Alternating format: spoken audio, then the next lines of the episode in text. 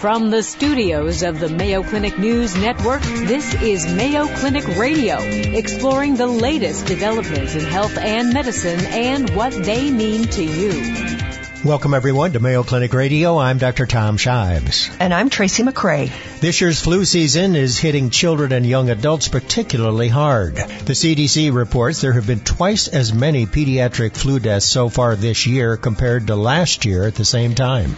In addition to flu, outbreaks of pertussis, known as whooping cough, are also raising concerns.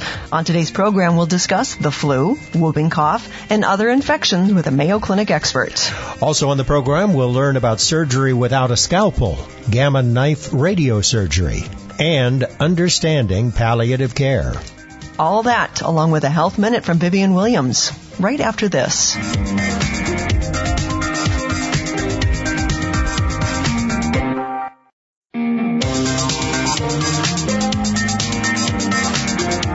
Back to Mayo Clinic Radio. I'm Dr. Tom Shives. And I'm Tracy McCray. Well, it's still early, but the flu season is already off to a bad start. Here to talk about the flu and other infections, including whooping cough, is infectious disease specialist and vaccine expert, one of our favorite guests, Dr. Greg Poland. Welcome back to the program. Oh, good to be back. So, Dr. Poland, is it shaping up to be a bad one, this flu season? It already is a bad one. Really? It's not going to be a bad one. It's a bad one. Because not a good match? Well, several reasons. One is we have not had the season start off as an influenza B season for 3 decades. So that's an issue for kids and infants. They're not as immune to B as they are to A? Right. They have not been exposed to it the way, us as older adults have been exposed to it. Okay, so that's one reason. The second reason that we have is, as you say, the match. And this is there's a subtlety here. Remember that the vaccine has 4 different vaccine viral strains in it, okay? So the H1N1 strain, the match is essentially 100%. For one of the B strains, essentially 100%. For H3N2, about a 35% match. For the B. Victoria strain, the one that's causing most of the problem right now, that match is about 60%. Now, what that means is that it's not a perfect match A, but there's still some coverage. People have the tendency to think, it's only 30% or 60%. Why should I bother getting it? So that you don't get pneumonia, so that you don't get hospitalized. So you don't die. What are the statistics we have so far this season? So the estimate is there have been already about 10 million illnesses in the U.S. About 87,000 people have been hospitalized. And really tragic and sad, Tracy, is that people that were here among us just a few months ago, almost 5,000 of them are now gone, have died because of flu, a disease that we know how to prevent and we know how to treat. The statistics show that there have been a fair number of pediatric deaths. Is that because it's a B strain? Exactly, Tom. There have been about 32 pediatric deaths, about 2/3 of those due to this B strain that's circulating. Now, I read on a couple of cases, a young girl in Iowa went blind from the flu. Hadn't heard that. Yeah. She got very sick, almost died, ended up, she's alive, but she's blind. Yeah, that is a very, very, very rare complication. It does happen, and it relates to an encephalitis, an inflammation of the brain. And in this unfortunate case, it affected the optic nerves and pathways, and so this girl lost her sight. 11-year-old boy in New York recently died, and his mother maintained that he had the vaccine. I guess we don't know when he had the vaccine. Yeah, there's some controversy over that she may have been referring to a dose he got last March, which would not be the dose that he should receive this season. Is March? Well, when is it too late to get the vaccine? It's never too late to get it for that season. Mm-hmm. So we give the vaccine all the way up until it expires, which is usually June 1st. One thing different about this season is it started very, very early. It started in the South. There's a pediatric hospital in New Orleans that had between July and October had 1,200 hospitalized cases. Wow. So even a good match or not a good match, you have always maintained and always told us that if you get vaccinated and if you get the flu, it will be less severe because you have had the vaccine. Exactly right. Now, we're talking at a population level, right? There are some people who may be so frail or who are immunocompromised where that may not hold as true. But when we look at a community level, at a population level, getting a vaccine, even if it's not a perfect match, offers some cross protection, some crossover such that the antibody will affect that virus, even if it's not a perfect match, so that you don't get as ill, as sick. You have advocated for so long for people to get the vaccine, but isn't it true that only about 50% of adults in this country get the vaccine? It's so frustrating. There's several interesting things, and this seems to hold true across all vaccines. Women get them at higher rates than men. Older people get them at higher rates than younger people. Healthcare providers are not very good about getting their vaccines, which is a real paradox. Pregnant women are not good at getting influenza vaccine. And it's extremely important for them. Very important. I mean, we see deaths of otherwise healthy pregnant women and hospitalizations and loss of their baby as a result of flu. How do you know if you have the flu? And because norovirus is going around in my neck of the woods, that is not the flu. So let's talk about both of those. Yeah, you know, we use the term the flu, and it refers to everything, every illness in the wintertime. The flu, or influenza, is a distinct clinical syndrome of high fever, muscle and joint aches, and cough, sore throat. It is not a runny nose. It is not diarrhea. It is not feeling worn down. It is not nausea. And how about compare that to the norovirus? The norovirus is just the opposite. It's nausea, vomiting, and diarrhea. And what about getting tested for the flu? If you feel like you may have the worst cold ever, should you go in and get tested? Yeah, I mean, I think if you are pregnant, if it is a young child, if it's an older adult, if it's somebody that has any kind of comorbid illness where this could be a complicated case of flu, absolutely get in as soon as possible. We ideally like to see those people within 48 hours of developing symptoms, so you don't wait around in those cases to see, am I going to get better or worse? What about for you and I? Working people, otherwise healthy. If it's a mild case and you're not developing, any particular problems, rest, stay at home, fluids, et cetera. Chicken soup. Chicken soup actually has some data behind it to show that it helps. All right, so we know that you have those three antivirals available. Tell us about how effective they are, when you use them, and would you ever use an antiviral medication if you hadn't done a test that was positive? In other words, you were guessing that they had the flu. Yeah, so let me kind of take those in order. All of the viruses circulating in the U.S. at this point are susceptible to all three antivirals. So okay. We're not really seeing any resistance. That's number one. Number two, as you mentioned, we have three different kinds. The newest one, called baloxavir, is a single dose. And within 24 hours, the viral titers in the body are tremendously reduced, and people get better very rapidly with that. So there's no reason to delay treatment. We want to see those people within 24 to 48 hours. There's an oral medication called Tamiflu, and then there's an inhaled medication called Zanamivir. In terms of testing to see if you have flu and if you should be treated, it depends on the circumstance. So in July, I would test because there weren't a lot of cases. Right now, in the midst of an outbreak, if you have a clinical syndrome that looks like influenza, you just get treated. So the new one is Zofluza, baloxavir, and yes. Is that oral? It is. It's oral. Okay, but you have to take it within 24 to 48 hours of onset of the disease, correct, of the flu. And it only reduces your symptoms by a day or two, right? It reduces it 24 hours faster than the other medications. Okay. And expensive? And it is expensive. You have There's a price to pay. You have one in your pocket? I don't, sorry. But that's because I got the flu shot. Yeah. Can you get the flu twice in the same season? Absolutely, yes. Remember, there are 4 different strains that predominate in a flu season. We have all 4 circulating, not at the same levels or rates, so absolutely you can. All right, the flu season, it's not too late to get vaccinated, and if you do get sick, the flu will not be as bad if you have had the vaccine. We are with vaccine expert, infectious disease expert, Dr. Greg Poland. Time for a short break. When we come back, we'll find out why whooping cough has made a comeback, get an update on the HPV vaccine, and talk about a mysterious outbreak of pneumonia in China. You're listening to Mayo Clinic Radio on the Mayo Clinic News Network.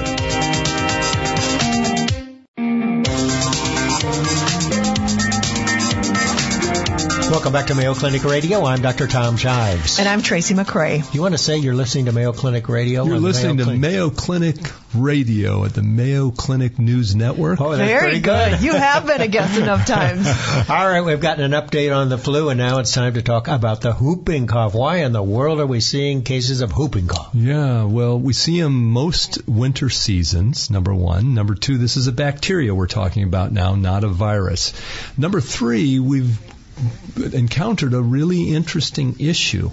Number one, the bacteria has probably subtly mutated, something we don't generally see in regards to vaccine pressure on that bacteria. Number two, remember that we switched to a different kind of pertussis vaccine. Not the whole cell vaccine anymore, but a new acellular pertussis vaccine. That vaccine does not induce high enough antibody titers to last over a long period of time. In fact, by about 4 years, protection probably wanes. Oh, so your immunity to the bacteria actually wanes, and you're more susceptible. Right. And then the third thing is low immunization rates. So we're sort of battling all three things simultaneously. In 2014, we had 33,000 recognized cases. Last year, about half that, about 16,000. We don't have any numbers yet for this year. It's a big deal. I mean, people crack their ribs from whooping cough. Well, with my young son's permission, when he was, about 11 or 12 years old, and here I'm an experienced physician with this, I heard him cough when he went to bed, and I'd never heard that cough from him. And I said, he's got pertussis. Cultured him the next morning. It was positive. Got him on, and so nobody would have gotten on antibiotic therapy any faster. That kid coughed for, and the older clinicians will call it the 100-day cough illness. He coughed for almost 100 nights. Now, this is a highly contagious disease, too, isn't it? It's fairly contagious, yes. Most of the deaths occur among babies, right? That's exactly right. But they haven't been vaccinated? Or they often have not received enough doses yet by the time they get infected. So, for example, we recommend that the parents be immunized to protect that baby because they may have a dose at 2 months, another dose at 4 months. They're not really protected until 3 or more doses have been received. So it must be very frustrating for you that some parents are not getting their kids vaccinated. It is immensely frustrating. I cannot tell you the angst of counseling a parent whose child has died, or a grandmother who has died of a disease that could be prevented or had a significant complication.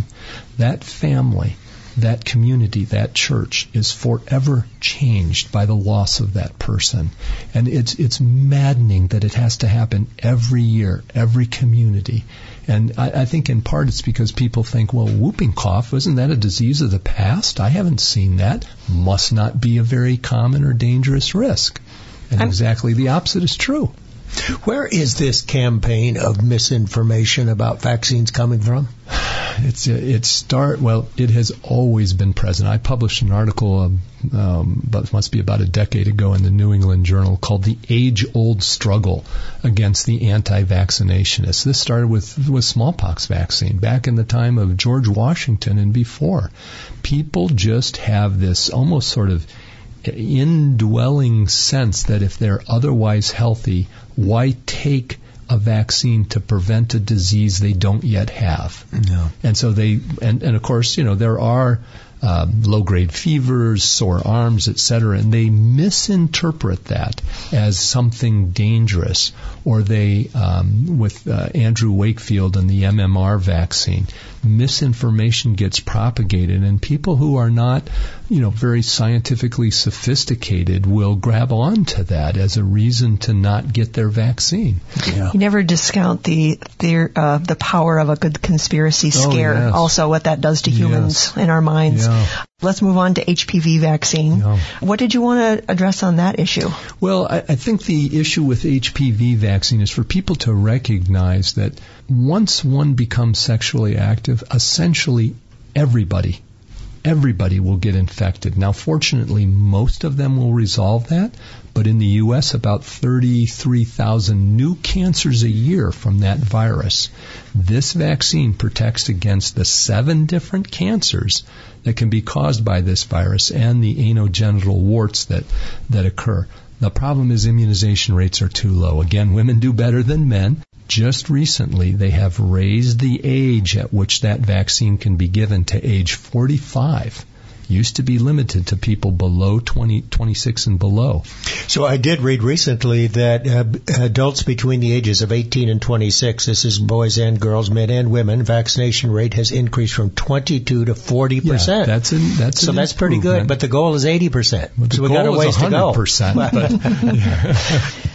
This interview was recorded last week, and we asked Dr. Poland about the new coronavirus, but since then the story has evolved. So he joins us by phone for the latest. Dr. Poland, what is this coronavirus? Coronavirus is a class of viruses. There have been 7 different ones now, with this new one out of China, that have been known to infect humans. I want to make the point that coronaviruses are the common cause of the common cold. What's different is mutations that allowed these to, for example, become SARS, MERS, and now this novel coronavirus. And we now know that it can be transmitted from human to human. And that's one of the pieces of news that we didn't know last week for sure. This is transmissible from human to human. Typical symptoms? Fever, shortness of breath, headache, sore throat. Those are the primary symptoms. And we do have someone diagnosed in the United States. Should we be concerned about it? Tracy, I think that we should be knowledgeable but not overly concerned. This is not somebody who has transmitted it within the U.S. This is somebody who traveled from the epicenter of the outbreak to the U.S. So we know there's an incubation period involved. Standard precautions that we talk about with influenza are the exact same precautions here. Wash your hands frequently, keep them off your face, stay away from people who are ill. And if you are ill, stay home yourself. All right, so there's really no treatment for this disease, and if they get it bad enough, it causes pneumonia, and that's what causes the deaths? Yeah, the deaths have occurred not only due to pneumonia, but due to overwhelming viral replication, so you start getting multi-organ failure. You've said that there's a company working on a vaccine. What do you know about that? Yeah, there are actually a number of companies that have been working on a coronavirus over the last handful of years after SARS and MERS, and in very early stages. We will not, however, have a vaccine that will be used widespread in humans for probably several years. So certainly at this point in time, you're not concerned about a pandemic, a worldwide epidemic of this virus. What's different as opposed to any other time in past human history is that this was picked up very quickly.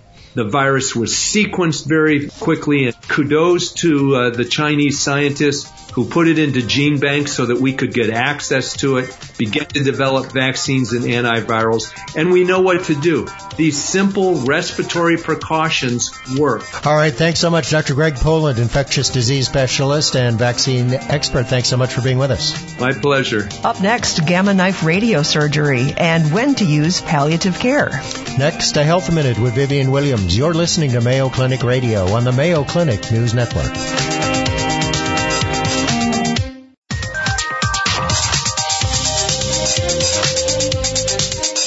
Hi, I'm Vivian Williams for the Mayo Clinic News Network. Let's talk about high-intensity function training, such as boot camp-type exercise classes. They're super popular. Dr. Edward Laskowski, co-director of Mayo Clinic Sports Medicine, explains how you can benefit from this type of exercise while avoiding injuries. He says we have an epidemic in this country of obesity and sedentary lifestyle, so anything to get people motivated and moving is good. High-intensity functional training programs are usually very motivating. They're social and they involve very simple things, oftentimes just your body weight to get your heart rate up and receive benefits. The programs tend to include exercises that involve jumping, ballistic movements, or movements that are complex to perform and come with a higher risk of injury. That's why Dr. Laskowski says when it comes to strength training, technique is key. It's not practice makes perfect. It's perfect practice. He really wants the good perfect movement patterns in your body's tissue to be loaded equally. For example, if you do a squat improperly, the back could be at risk. With burpees, your shoulders and wrists could be at risk. When you do the exercises, your technique should be the best it can be. One way to ensure optimal technique is to monitor fatigue. Dr. Laskowski says when you get tired, your form tends to deteriorate, making you more susceptible to injury. Also, Dr. Laskowski emphasizes the importance of letting your trainer or program instructor know of any pre-existing injuries or medical conditions. They can modify exercises so you still get results without risking injury. For the Mayo Clinic News Network, I'm Vivian Williams. Welcome back to Mayo Clinic Radio. I'm Dr. Tom Shives. And I'm Tracy McCray. Tracy, have you heard of a procedure called gamma knife radiation? I have, yes. Actually, gamma knife radiosurgery? Well, it's a type of radiation therapy, actually, that is used to treat lesions in the brain, including tumors. Now, it's not really surgery. There's no incision, and in fact, that's part of the appeal. No incision, no hole in the skull, and you go home the very same day.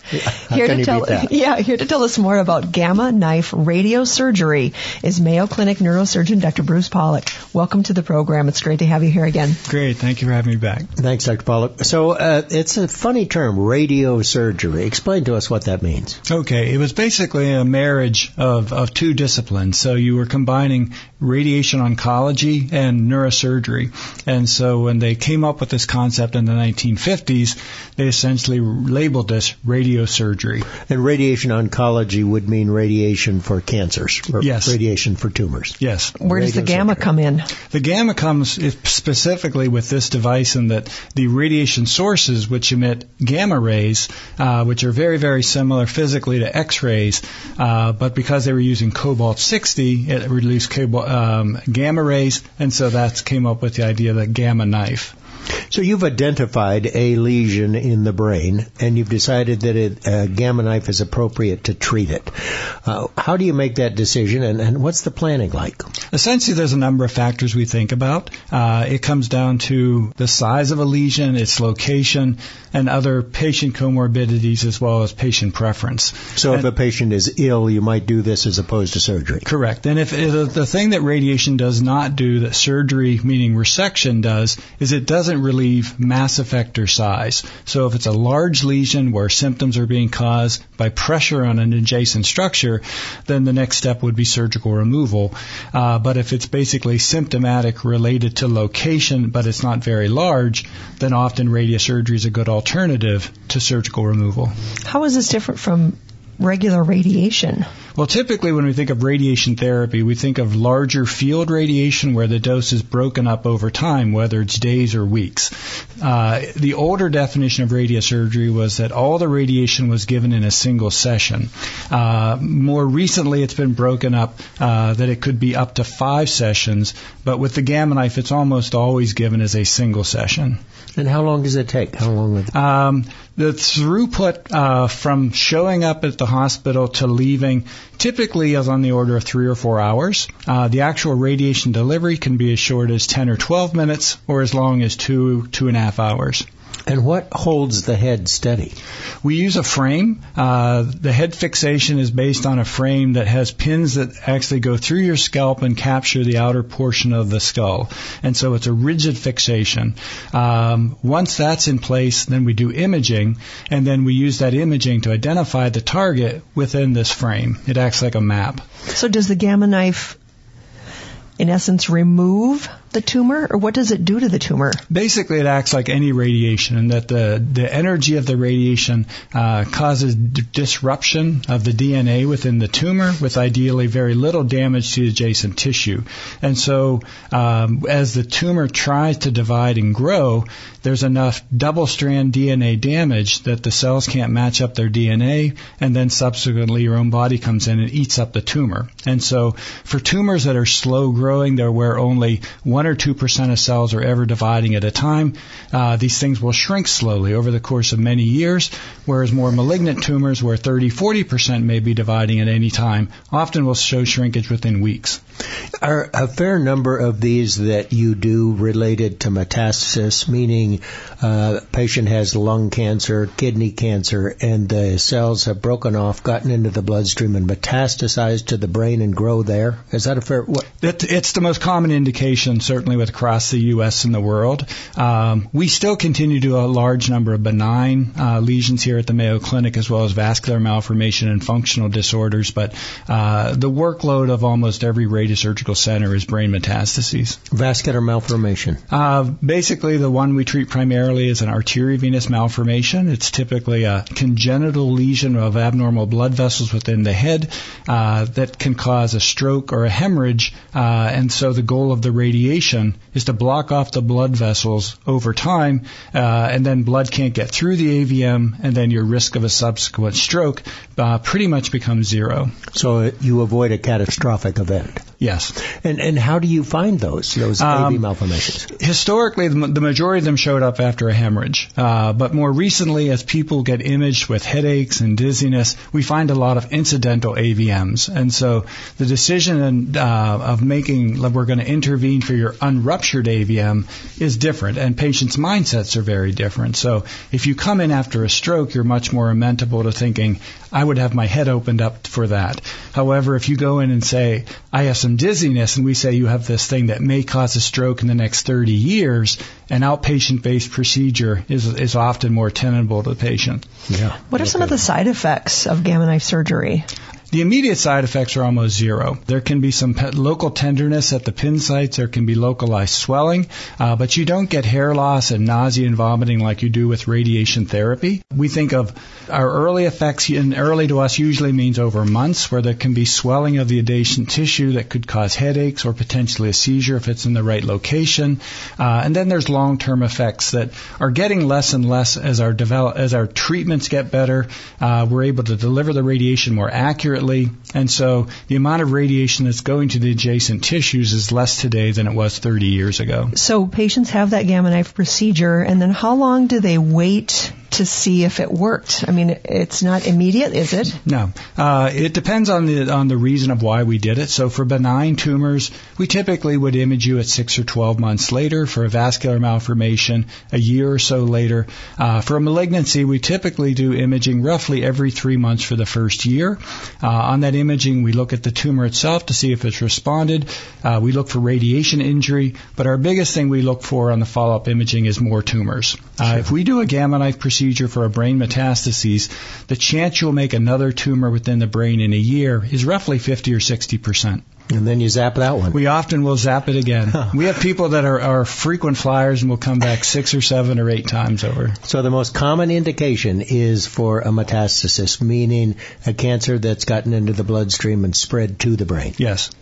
And how big of a lesion can you treat? If it's surrounded by brain, usually a 3-centimeter rule, which is slightly more than an inch in diameter, is about as big as we can go. But if it's a lesion that's against the bones at the base of the skull, often we can go quite a bit larger than that. And your success rate, I assume, with AV malformations is very good. Yep. Benign tumors, you can pretty much cure those most of the time? Very much, almost always. Do you ever do primary cancers of the brain, meaning a cancer that started in the brain, didn't spread there? Yeah, it's very infrequent. It There's a few indications in which we do it, but cytoreductive therapy or surgery followed by radiation therapy and chemotherapy, certainly the mainstay of care for that indication. You said you're getting better at reducing the side effects. What is new in gamma knife surgery? Over time, several things. Our imaging has gotten better. Our platforms for dose planning have gotten better. The devices itself have gotten better. And at this point, we're actually entering our 31st year of clinical practice with the Gamma Knife in Rochester. So we're approaching 10,000 patients. Our understanding of doses that we need to use, predictable side effects, when to image people, all these things have been accumulated over the decades. Have you been here that whole time? I have not been here that long. I'm coming up on year 24. So just the last 5,000 for you. About the last 5,000. Wow. That's right. Gamma knife radiosurgery. It's an alternative to traditional surgery to treat several different lesions of the brain, benign tumors, malignant tumors, AV malformations. You know, it's safe. It's a one-time treatment, and you go home the same day. Our thanks to Mayo Clinic neurosurgeon Dr. Bruce Pollock. Thanks for being here. Thank you very much. Thanks, Dr. Pollock. We're going to take a short break. Still to come, we'll learn what the differences are between hospice care and palliative care. You're listening to Mayo Clinic Radio on the Mayo Clinic News Network.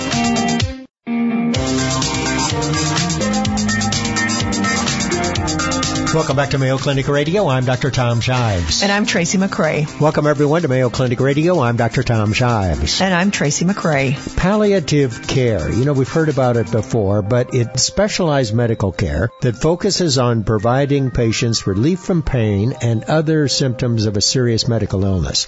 Now, who's a candidate? Who could benefit? What services does a palliative care team provide? And what's the difference between palliative care and hospice care?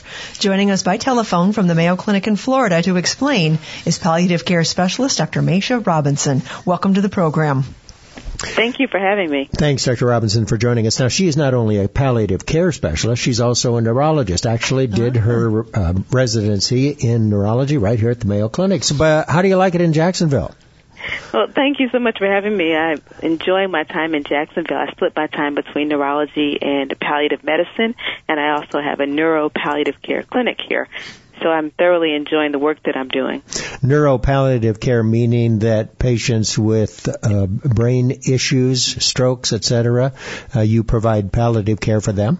That's exactly correct. Not only strokes and brain conditions, but also people that have, for instance, dementia, multiple sclerosis, ALS, almost any neurologic condition can benefit. And unfortunately, there are a fair number of those. I think we're still at a point where palliative care and hospice care are confused, so set everyone straight. Yes, I think a lot of people, when they hear palliative care, they automatically think we're talking about hospice care. What I usually say to people is that palliative care is a focus on trying to improve quality of life for people that have serious or advanced medical conditions. And that's really an umbrella term. Many people with advanced conditions, chronic conditions, can benefit from palliative care. And it's appropriate, we say, at any age and at any stage. Hospice care is palliative care, but specifically for people who are closer to the end of life. Usually, when people have a prognosis of 6 months or less, if the disease progresses in its normal fashion, they are eligible for hospice care.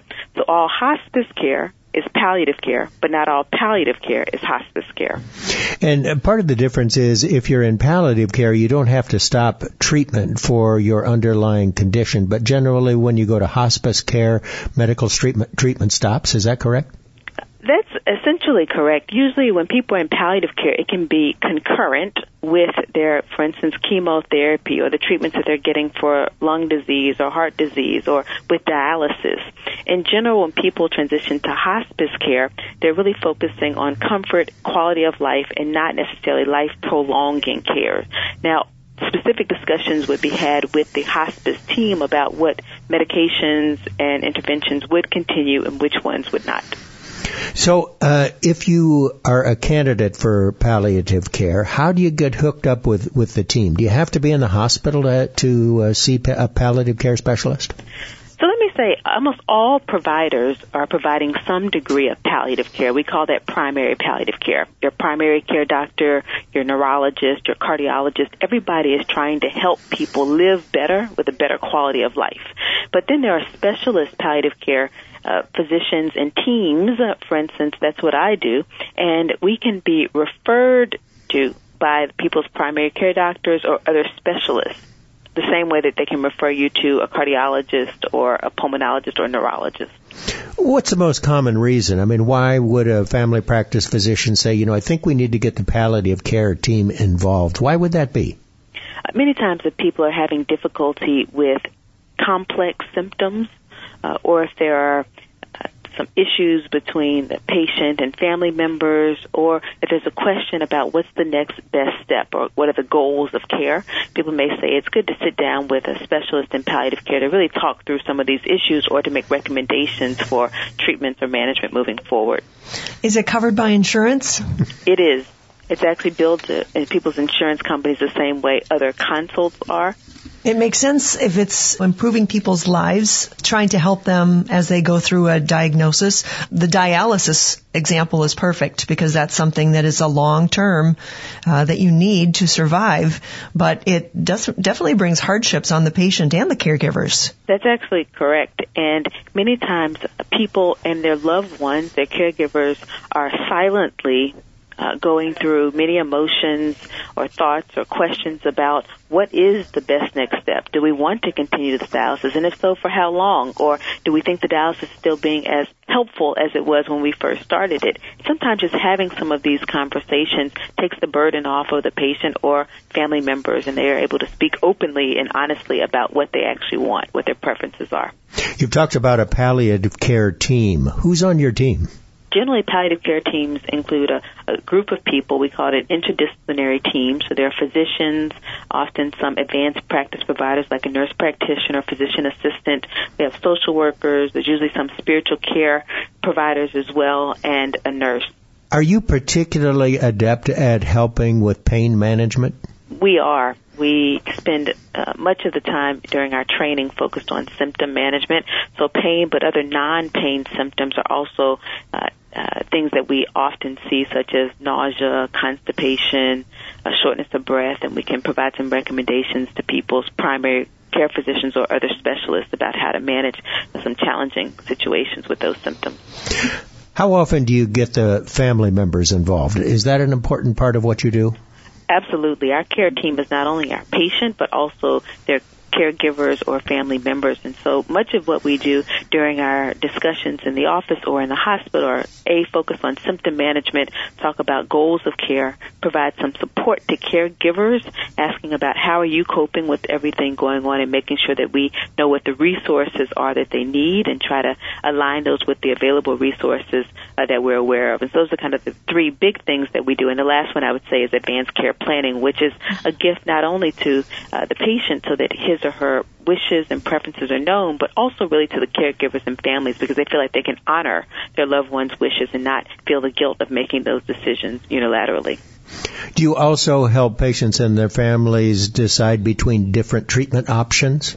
We often will be asked to see people to talk about what's the next best step. And many times patients and the family members will come and say, this is what has been offered to us. What do you think about that? And it's more of a discussion about what are your goals, what are your priorities, what are you hoping for? And oftentimes that helps the person and families with what the best decision is with regard to treatments. And so while we don't often lead people to either treatment A or treatment B, we facilitate a conversation about what may be best for them given their situation. Well, you've done a good job of explaining that quality of life is the main goal of what palliative care is all about. When patients and or their caregivers are thinking this is maybe something that we should look into a little bit more, what would you suggest that they do? So Mayo Clinic has a website for our palliative care group, and they can look on there and read a little bit. There's also a video that highlights a couple of patients that have had good experiences with the palliative care group, and I think that'll provide a little insight into who we are, what we do, and perhaps how they could benefit. Palliative care, it's a resource for anyone living with a serious illness. It can improve quality of life, it helps with managing pain, and it helps patients understand their choices for medical treatment. And if you opt for palliative care, you don't have to stop treatment for your underlying disease. Palliative care, a great resource for anyone with a serious illness. Our thanks to palliative care specialist Dr. Maisha Robinson from the Mayo Clinic in Florida. Thanks for being with us. Thank you so much for having me. Thanks, Dr. Robinson. Thank you. And that's our program for this week. For more information about topics discussed today, visit us on the web at Mayo Clinic News Network, where you can access a podcast of today's show, previously aired programs, and the latest news from Mayo Clinic. Have a question about health and medicine for one of our Mayo Clinic experts? Tweet us anytime at hashtag Mayo Clinic Radio or send us an email at mayoclinicradio@mayo.edu. We'll be answering your questions in upcoming programs.